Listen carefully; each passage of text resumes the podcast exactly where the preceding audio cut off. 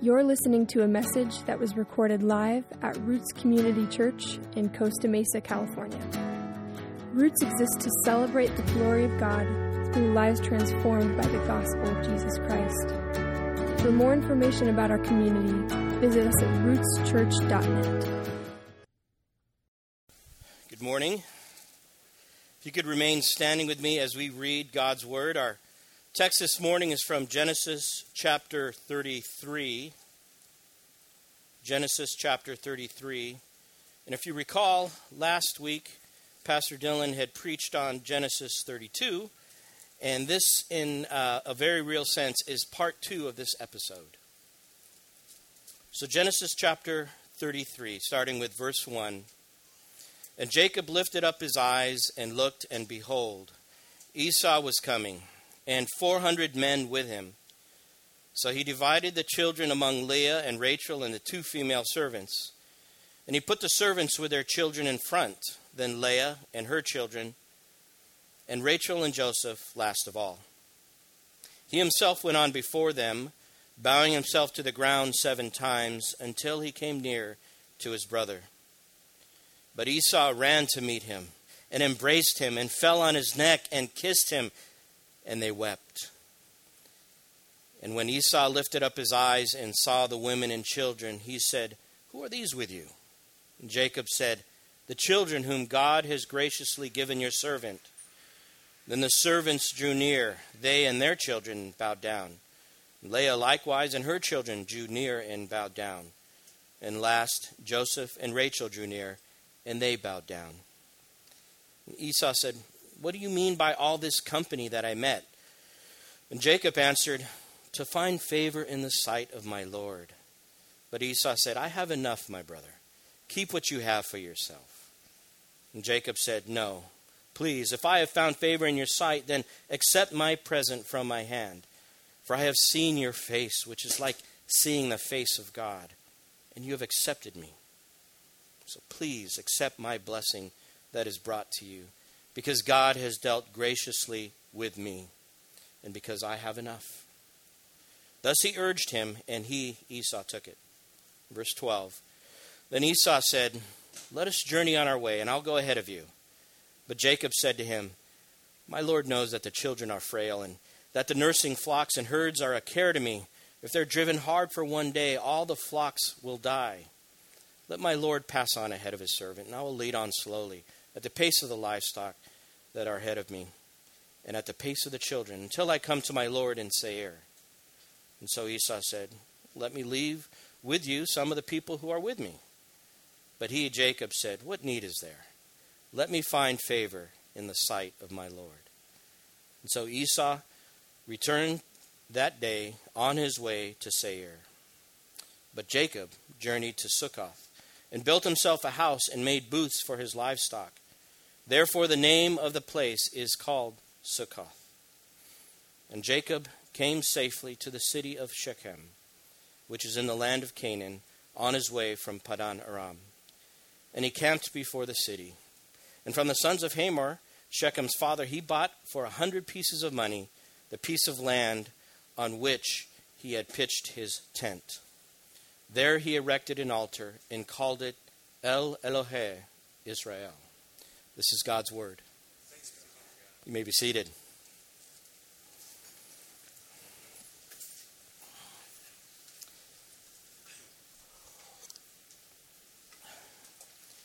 To pay my way through school, I worked the swing shift at Bank of America as a 10 key operator. A 10 key operator. What is that? I know. Um, if you take a look at a check, you guys remember those, right? A check? Anybody still write a check? Well, at the bottom of the check, there's a series of numbers, and it's kind of a cool computer font.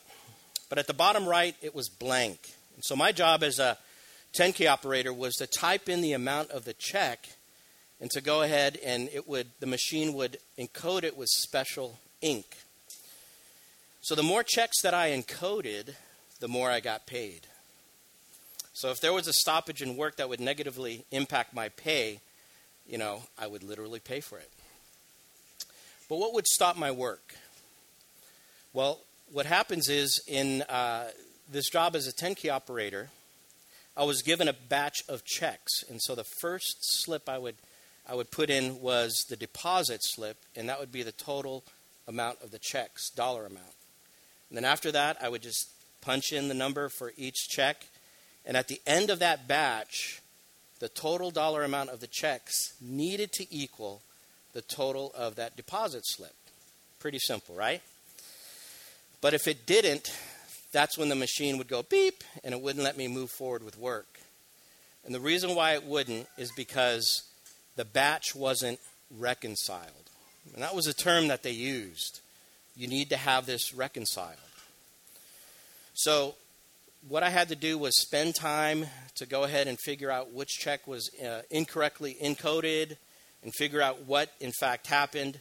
Because at the end of the day, I needed to have that batch reconciled.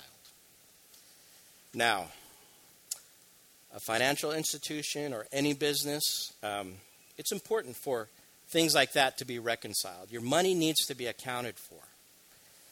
And that kind of reconciliation, as important as it is, it pales in comparison to the reconciliation that's needed when there's conflict between two parties. And in this case, what we're seeing on the global st- stage is a conflict on a global scale. We have the Russian invasion of Ukraine. And the consequences there are multiplied, and it's far reaching and far more serious.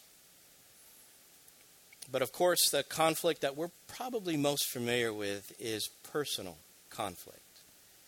Think about that conflict with a coworker, conflict with a friend, and for many of us, conflict within our family.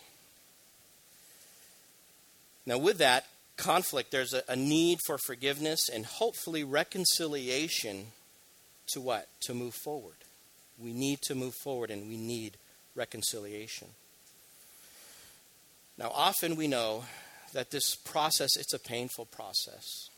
It's painful because there's, it's not just one sided. There's plenty of blame to go around between two parties. And more often than not, it is two people. There's, there's an element there where both of them are, in a sense, guilty.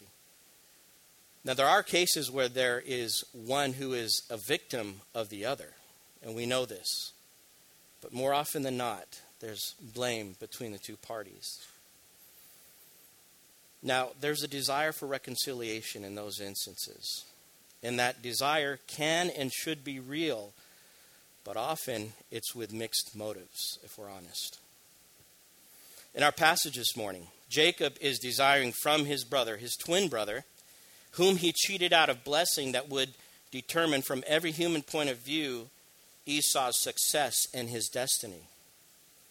And from Esau, Jacob is desiring forgiveness. He's desiring reconciliation, a cessation to impending hostilities, perceived or real. And at this point in the story, we know that the hostility is very real. It's 400 men worth of real. But as you recall, and what we learned last week, before the encounter with his estranged brother Esau, Something happened to Jacob the night before. Jacob, as we learned, wrestled with God. Jacob had his hip dislocated. And more than that, more than that, Jacob had experienced the humbling grace of God.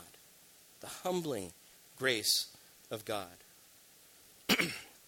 Before Jacob's transformation, where he wrestled with God, if you guys remember, he prayed to God honestly. He opened his heart out to God. He laid out his fear his fear of Esau, his fear of losing all that he had his life, his family, his children. You remember his prayer in chapter 32, verse 11. He said, Please, Lord, deliver me from the hand of my brother, from the hand of Esau, for I fear him, that he may come and attack me, the mothers with the children. Now, as the morning comes, we see the first movement in this passage. We see that that prayer was answered. It was a prayer answered. So let's begin our story here, actually if we move up one chapter, chapter 32, verse 31. So turn with me to chapter 32 of Genesis, verse 31. After wrestling with God, the sun rose upon Jacob as he passed Penuel, limping because of his hip. Jump down to chapter 33, verse 1. and Jacob lifted up his eyes and looked, and behold, Esau was coming, and 400 men with him.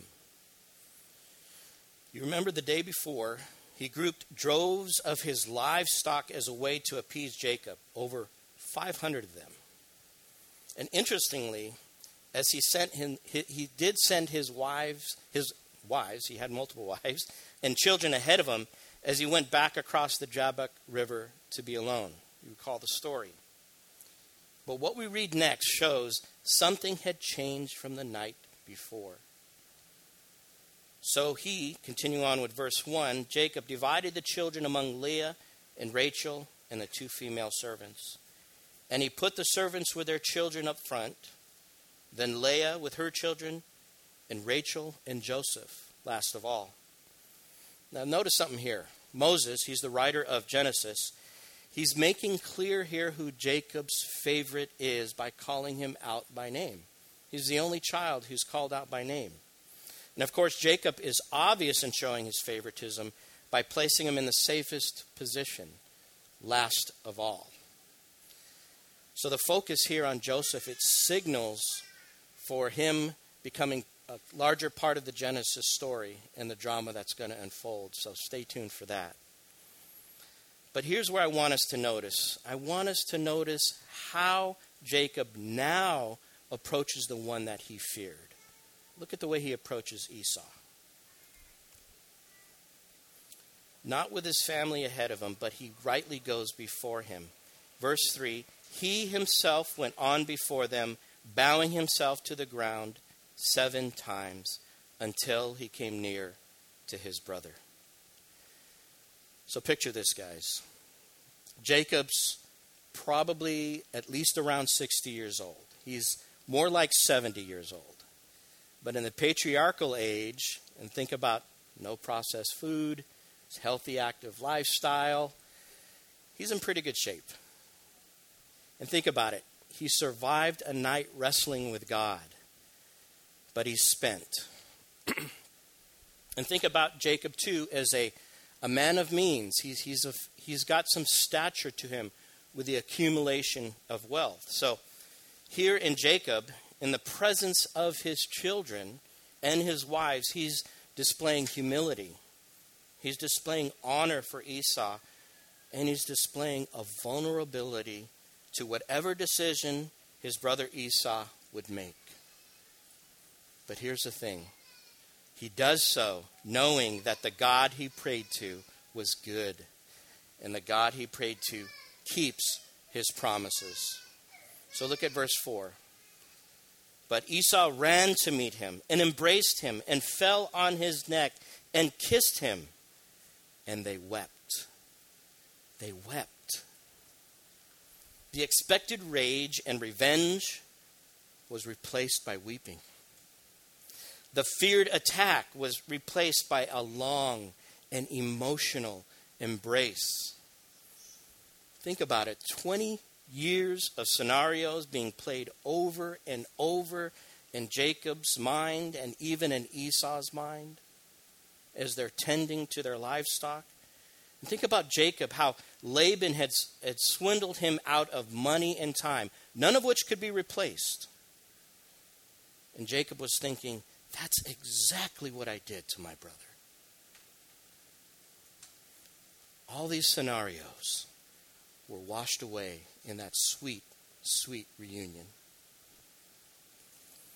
So we see here an honest fear laid out by Jacob and a desperate request for deliverance and a prayer answered. A prayer answered by the one who sees and the one who knows and the one who does good because he is good. Now, scene continues while the two brothers were hugging it out, There was an obvious sense of safety where the children and the mothers, as they came closer, they sensed safety. And so they too approached him. So Esau looked up and he said, Now who do we have here? So some commentators, they've remarked this. They said that Jacob, in deference to his brother, he was still very sensitive to what he had done. He didn't answer Jacob using the word barak, which in the Hebrew means blessing, because he feared potentially that, that what he robbed Jacob of, of his blessing, would trigger that memory. But he did ascribe to God the credit and the honor and the source of who had given him his children. In verse 5, he says, And when Esau lifted up his eyes and saw the women and children, he said, Who are these with you? And Jacob said, The children whom God has graciously given your servant. And so, like their father, they too approached Esau with respect, bowing down one by one as they approached him. Now, in verse 8, we're going to jump down. Esau asks a question to his brother, and it leads to a pretty interesting and a revealing exchange.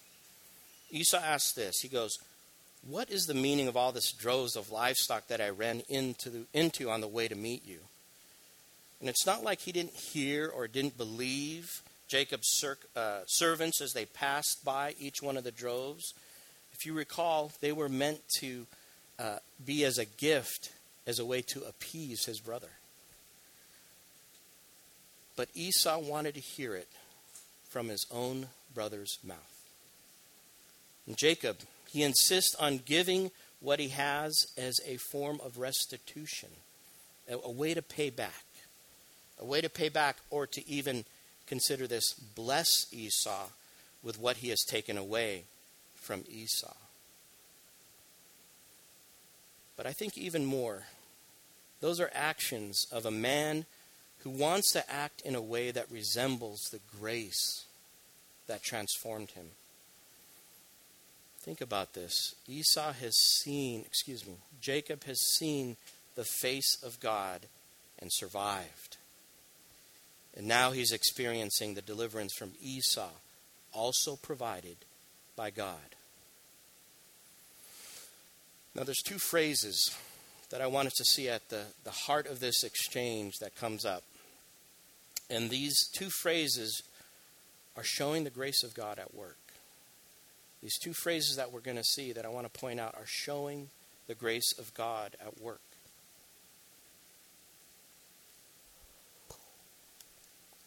Jacob, again out of deference and respect to his brother, he keeps calling Esau my Lord. Notice that. He calls him my Lord. Yet Esau, as if his running and his embracing and his weeping with Jacob wasn't enough, Esau calls Jacob, and here's the first phrase I want us to notice Esau, call, Esau calls him my brother. My brother. My brother. Verse 8 Esau said, What do you mean by all this company that I met? referring to the droves beforehand. And Jacob answered, to find favor in the sight of my Lord. Verse 9 But Esau said, I have enough, my brother. Keep what you have for yourself. Jacob said, No, please, if I have found favor in your sight, then accept my present from my hand. For I have seen your face, which is like seeing the face of God. And here, notice what comes next. It's the second phrase I want us to take note of. And you have accepted me. And you have accepted me. I have cheated you, and you have accepted me. Jacob is saying, All is well. All is well. I hurt you, and yet you forgave me. You forgave me. You have accepted me. The reconciliation cannot happen until there is forgiveness. Now, at the end of this exchange, we're looking, we're going to see a, a window or a picture of what was common in the ancient culture where this initial refusal was met by insistence. So Jacob here, he cleverly uses Esau's excuse for having enough, having enough by elevating his abundance. Again, by attributing it to the hand of God. Look at verse 11. Jacob says, Please accept my blessing that is brought to you, because God has dealt graciously with me, and because I have enough. And so Jacob urges him, and he, Esau, took it. He received it. So here we have a restored relationship, we have reconciliation, and we have it all because of the grace of God at work in a prayer answered. So we're going to move on now to the second conversation between Esau and Jacob. Same scene, same setting. But here's where I want to, us to see something here. One uh, commentator says in addition to forgiveness, Esau now offers leadership and companionship. Look at verse 12. Then Esau said, Let us journey on our way, and I will go ahead of you. So, let us journey is offering companionship, and I will go ahead of you is leadership. Now, it's at this point where I do want to draw out from what the text says that the things that Jacob says from here on out, he does it in a way that helps us understand the point of the passage, especially in light of redemptive history. We have to keep in mind of what is happening in this story and what's revealed in it in light of redemptive history. So, with that, I want us to zoom out a bit. We're going to go back to what was promised to Jacob 20 years prior when he fled from Esau. And think about the clear instruction that Isaac gave uh, Jacob to marry from his mother's side of the family. And if you remember, you recall the dream that Jacob had as he slept alone using a rock for a pillow and what the Lord had promised him. So look at Genesis chapter 28, starting with verse 13. Genesis 28 and verse 13. And behold, the Lord stood above it and said, I am the Lord, the God of Abraham your father, and the God of Isaac. The land on which you lie I will give to you and to your offspring. To your offspring, excuse me, your offspring shall be like the dust of the earth, and you shall spread abroad to the west and to the east, and to the north and to the south and in you and your offspring shall all the families of the earth be blessed. Behold, I am with you and will keep you wherever you go, and I will bring you back to this land. I will bring you back to this land, for I will not leave until I have done what I have promised you. That's our second movement now. A promise kept. So, fast forward now, 20 years back to this point in the story where Jacob has to make a decision. Should I follow the one who I've been restored to, my brother Esau? He's offering companionship and leadership. We just read that in verse 12. Think about it. Here's a golden opportunity where Esau and his strengths and his flocks combined with Jacob and his skills and his flocks and in today's terms, we could hear the conversation go something like Esau saying, Come on, bro. Can you picture it? Isaac and sons, purveyors of the finest livestock. Let's do this. Let us journey on our way. But no doubt, no doubt the encounter that Jacob had with God the night before being humbled, and now he's giving God all the credit to his success. All of that is reinforcing the promise made 20 years ago from God to Jacob to return him back to the land of Canaan. But here's something that we're going to see here in Jacob that even in his transformation, and even with his name changed to Israel, there's still the old Jacob. There's still the old Jacob who's less than forthright and still deceptive, but maybe a little bit more subtle. Maybe. Take a look at this, verse 13. But Jacob said to him, My Lord knows that the children are frail, and that the nursing flocks and herds are a care to me. If they are driven hard for one day, all the flocks will die. So the children, they were young. They were actually ages 13 to around 3 years old. They're not old. But keep in mind, Jacob had journeyed some 400 miles plus from Laban's land in Padan Aram. They had survived. So, this at best was, let's call it, an exaggeration. but consider here in verse 14 Let my Lord pass on ahead of his servant Jacob, saying, And I will lead on slowly at the pace of the livestock that are ahead of me, and at the pace of the children, until I come to my Lord in Seir. And here again, the old Jacob comes through, letting his big brother down softly by saying he'll eventually get to Seir, but just at my own pace.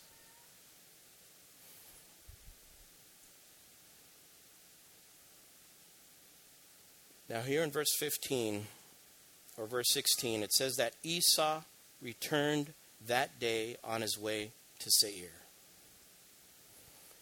We should take note that the only other mention of Esau from this point on is in his genealogy and when he returns to join Jacob to bury his father Isaac. That's all that Genesis records of Esau. The focus continues to be on the faithfulness of the covenant keeping God through the life of Jacob, now Israel. So look at Jacob's next move, verse 17. But Jacob journeyed to Succoth and built himself a house and made booths for his livestock. Therefore, the name of the place is called Succoth. Now, some have said that this was, in fact, Jacob being honest with Esau. That Sukkoth was actually quite close to where Esau and Jacob had been reconciled. And in fact, the booths were just that. There were temporary shelters for the livestock to gain their strength because the area was ideal for grazing. But yet others conclude that Jacob outright deceived Esau, and he didn't even go to the promised land of Canaan. Sukkoth, if you recall, if you look at a map, it's on this side of the Jordan. And so Jacob went on his own way for his own purposes, and that's illustrating, as some have concluded, a half hearted obedience. Now, even with indiscernible intentions or mixed motives, here's the point. What we read in these verses solidify a promise kept regardless of Jacob's actions. A promise kept to God and also a vow fulfilled by Jacob, taking into account his actions. We see a promise kept, and now we see a vow fulfilled. And that's the third movement here.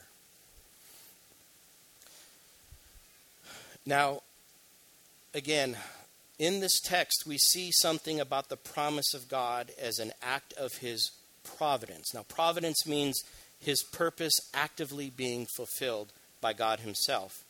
And it's consistent, of course, with his sovereignty. But it's also depicted here as an action on the part of Jacob, fulfilling his vow. I think this event here illustrates something important that number one, yes, God is sovereign, absolutely. And yes, we humans are responsible for our choices to believe in God and also to not believe in God. Think about it. Now, in case that may sound a little confusing, I want to clarify something. Here's what I am not saying I'm not saying that we can choose to repent and to trust in Christ alone as our Savior on our own volition apart from the Spirit of God regenerating us, and then we will be born again. No, that's not what I'm saying.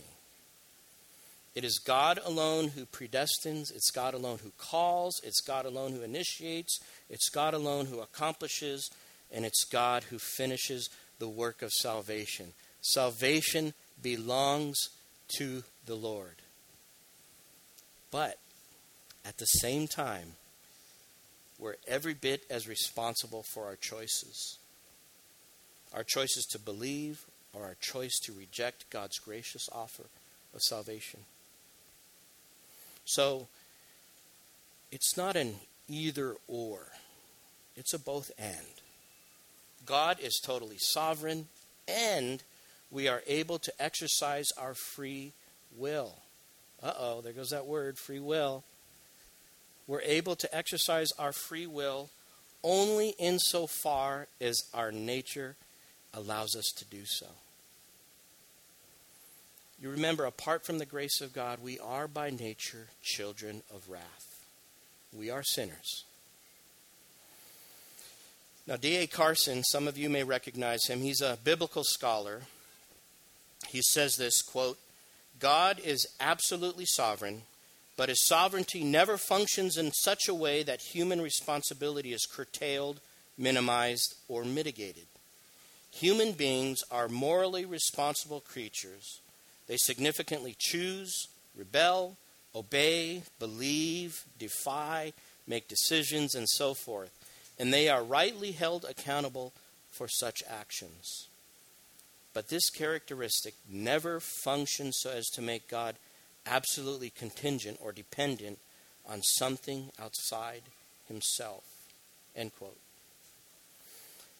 In other words, while God does interact with us, and he does so graciously, intimately, mercifully. Jesus' life, his death, his resurrection, his ascension, and his intercession for us is supreme and sufficient evidence of that. But God doesn't react to our actions. God doesn't react as if what he does is dependent on what I do. In fact, our free will, which we do in fact have, that works within the realm of and subject to his sovereignty, it actually highlights the mystery of his good and perfect will. Because what God's word says will come to pass. What God says will come to pass. And so we focus again now here on Jacob, the vow made by Jacob. So, one more rewind here in Genesis, back to chapter 28. Let's take a look at this in verse 20 of Genesis chapter 28. After God made his promise to Jacob, then Jacob made a vow, saying, If God will be with me and will keep me in this way that I go, and will give me bread to eat and clothing to wear, so that I come again to my father's house in peace, then the Lord shall be my God.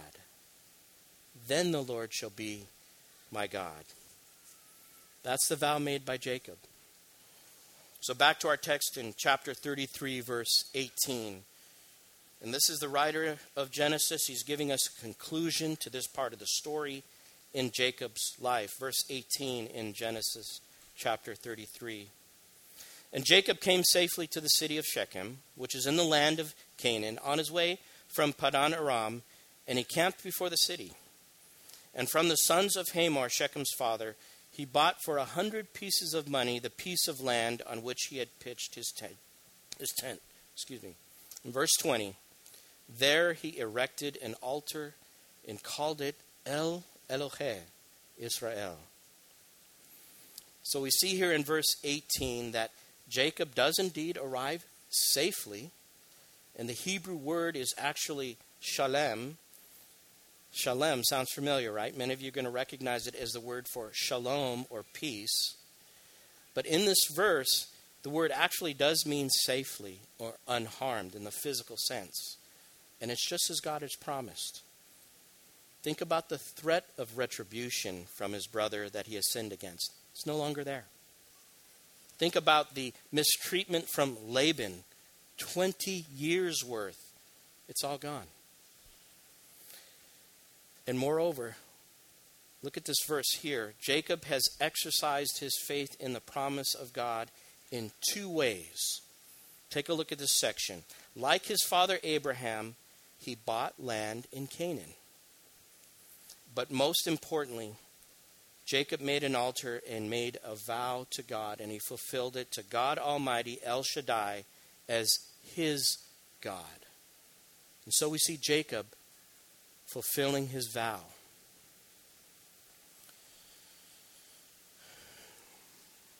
This goes back to the condescension of God when he had lowered himself to wrestle with Jacob. You guys remember the story from last week? I mentioned it earlier.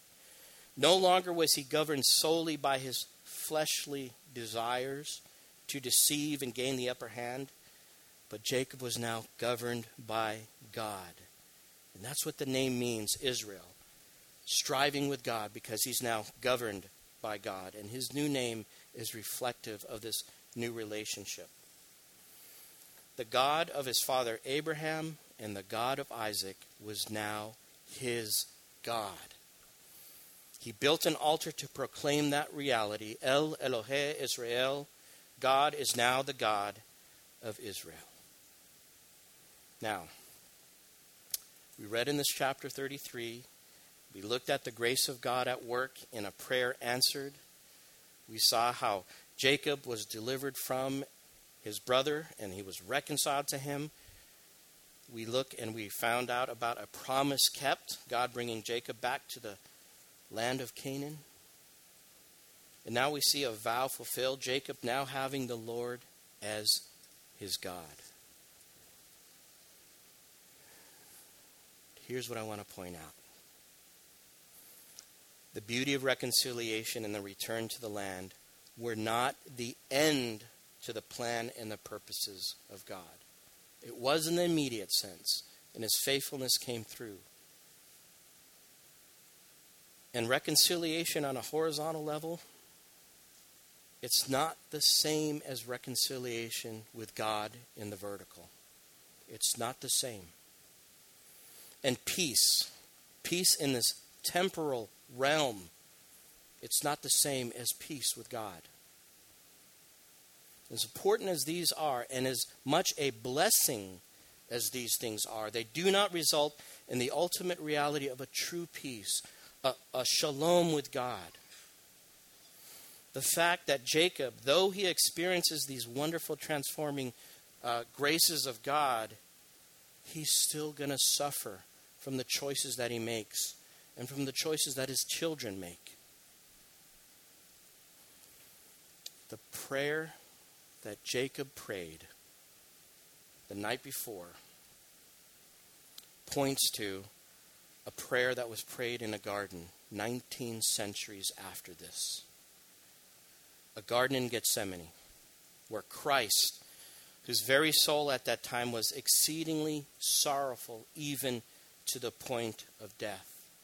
In that garden, Christ prayed three times for deliverance Abba, Father, all things are possible for you. Remove this cup from me. Jesus, I want you to hear this, church. Jesus was asking the Father to rem- remove the impending hostility of the Father's righteous wrath. That's what he was asking for. He was asking the cup to be removed from the justice of God upon the sins committed by Jacob and by you and by me. And there was this conflict initiated by Adam and Eve at the beginning of time, where their rebellion and sin to a holy and a good God was counteracted by a vow fulfilled and a promise kept, not just to return to a geographical location, but to defeat sin and death and the devil. God had promised in Genesis chapter 3, He said, I will put enmity between you, the serpent, and the woman, and between your offspring and her offspring. He shall bruise your head, and you shall bruise his heel. You see, God had returned Jacob safely to the land of Canaan to fulfill his promise and his plan for salvation through the providence of God that he does, he does in nurturing Israel through these many centuries, ultimately to bring forth the seed the offspring of the woman, where in the fullness of time Jesus was born to fulfill the vow. As Jesus said in Hebrews chapter 10, verse 5, a body you have prepared for me. In verse 7, he says, Behold, I have come to do your will, O God, as it is written of me in the scroll of the book. As Jesus prayed for the cup to be removed from him, he fulfilled the vow by humbling himself in obedience. Humbling himself in obedience. After praying three times to have this cup of God's wrath removed, he said, Yet not what I will, but what you will, Father. Hear this the reconciliation that we have with God the Father, the peace that we experience, was made through the body of Christ. The body of Christ as he hung on the cross in place of our sin, in place of our judgment. 2 Corinthians 5:19 says that this in Christ in Christ God was reconciling the world to himself, not counting their trespasses against them. But as Colossians 2:20 says, and through him to reconcile to himself all things whether on earth or in heaven, he does so by making peace by the blood of his cross. Did you hear that? In Christ, God was reconciling the world to himself by making peace by the blood of his cross. There was no other way. That was always the plan.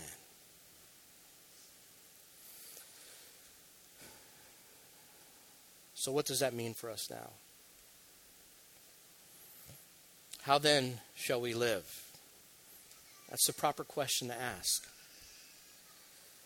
As Jacob has seen the face of God and lived, and now has seen the face of his brother and he's reconciled with him, think about what this does. Through Christ, we are now his children and we're reconciled to him so we could live in coram deo. That's a Latin and a fancy word that literally means before the face of God. And what that means through this restored and reconciled relationship in Christ, we are now in the presence of God. And we discover that the life that we now live in the flesh, we live by faith in the Son of God who loved us and gave himself for us. We live by faith. We have new desires that the gospel brings about the obedience of faith. And Paul writes that in Romans. But, like Jacob, I know that there are some fears that we deal with as believers. Such is life. We don't go through life free of fear It crops up from time to time, just like the old Jacob, right? But I know sometimes those fears drown out the voice of God. And that could be debilitating. I know. So it's worth asking out loud what those fears are. What do you fear? Who do you fear? Do you fear losing your reputation? Or do you fear losing your, quote, kingdom? And a commitment to God means that you have to give up your way of life and the sin that you take pleasure in. Are you afraid that God is disappointed with you?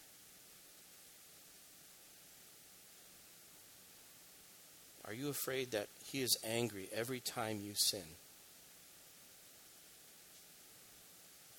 Do you feel such unease that God will only love you when you're good? Sounds silly. I think we can reconcile in our mind and rationalize no. But in our heart of hearts, that's what we feel. Remember our call to worship, Psalm 85 8. Let me hear what God the Lord will speak, for he will speak peace to his people he will speak peace to his people, to his saints, to his saints.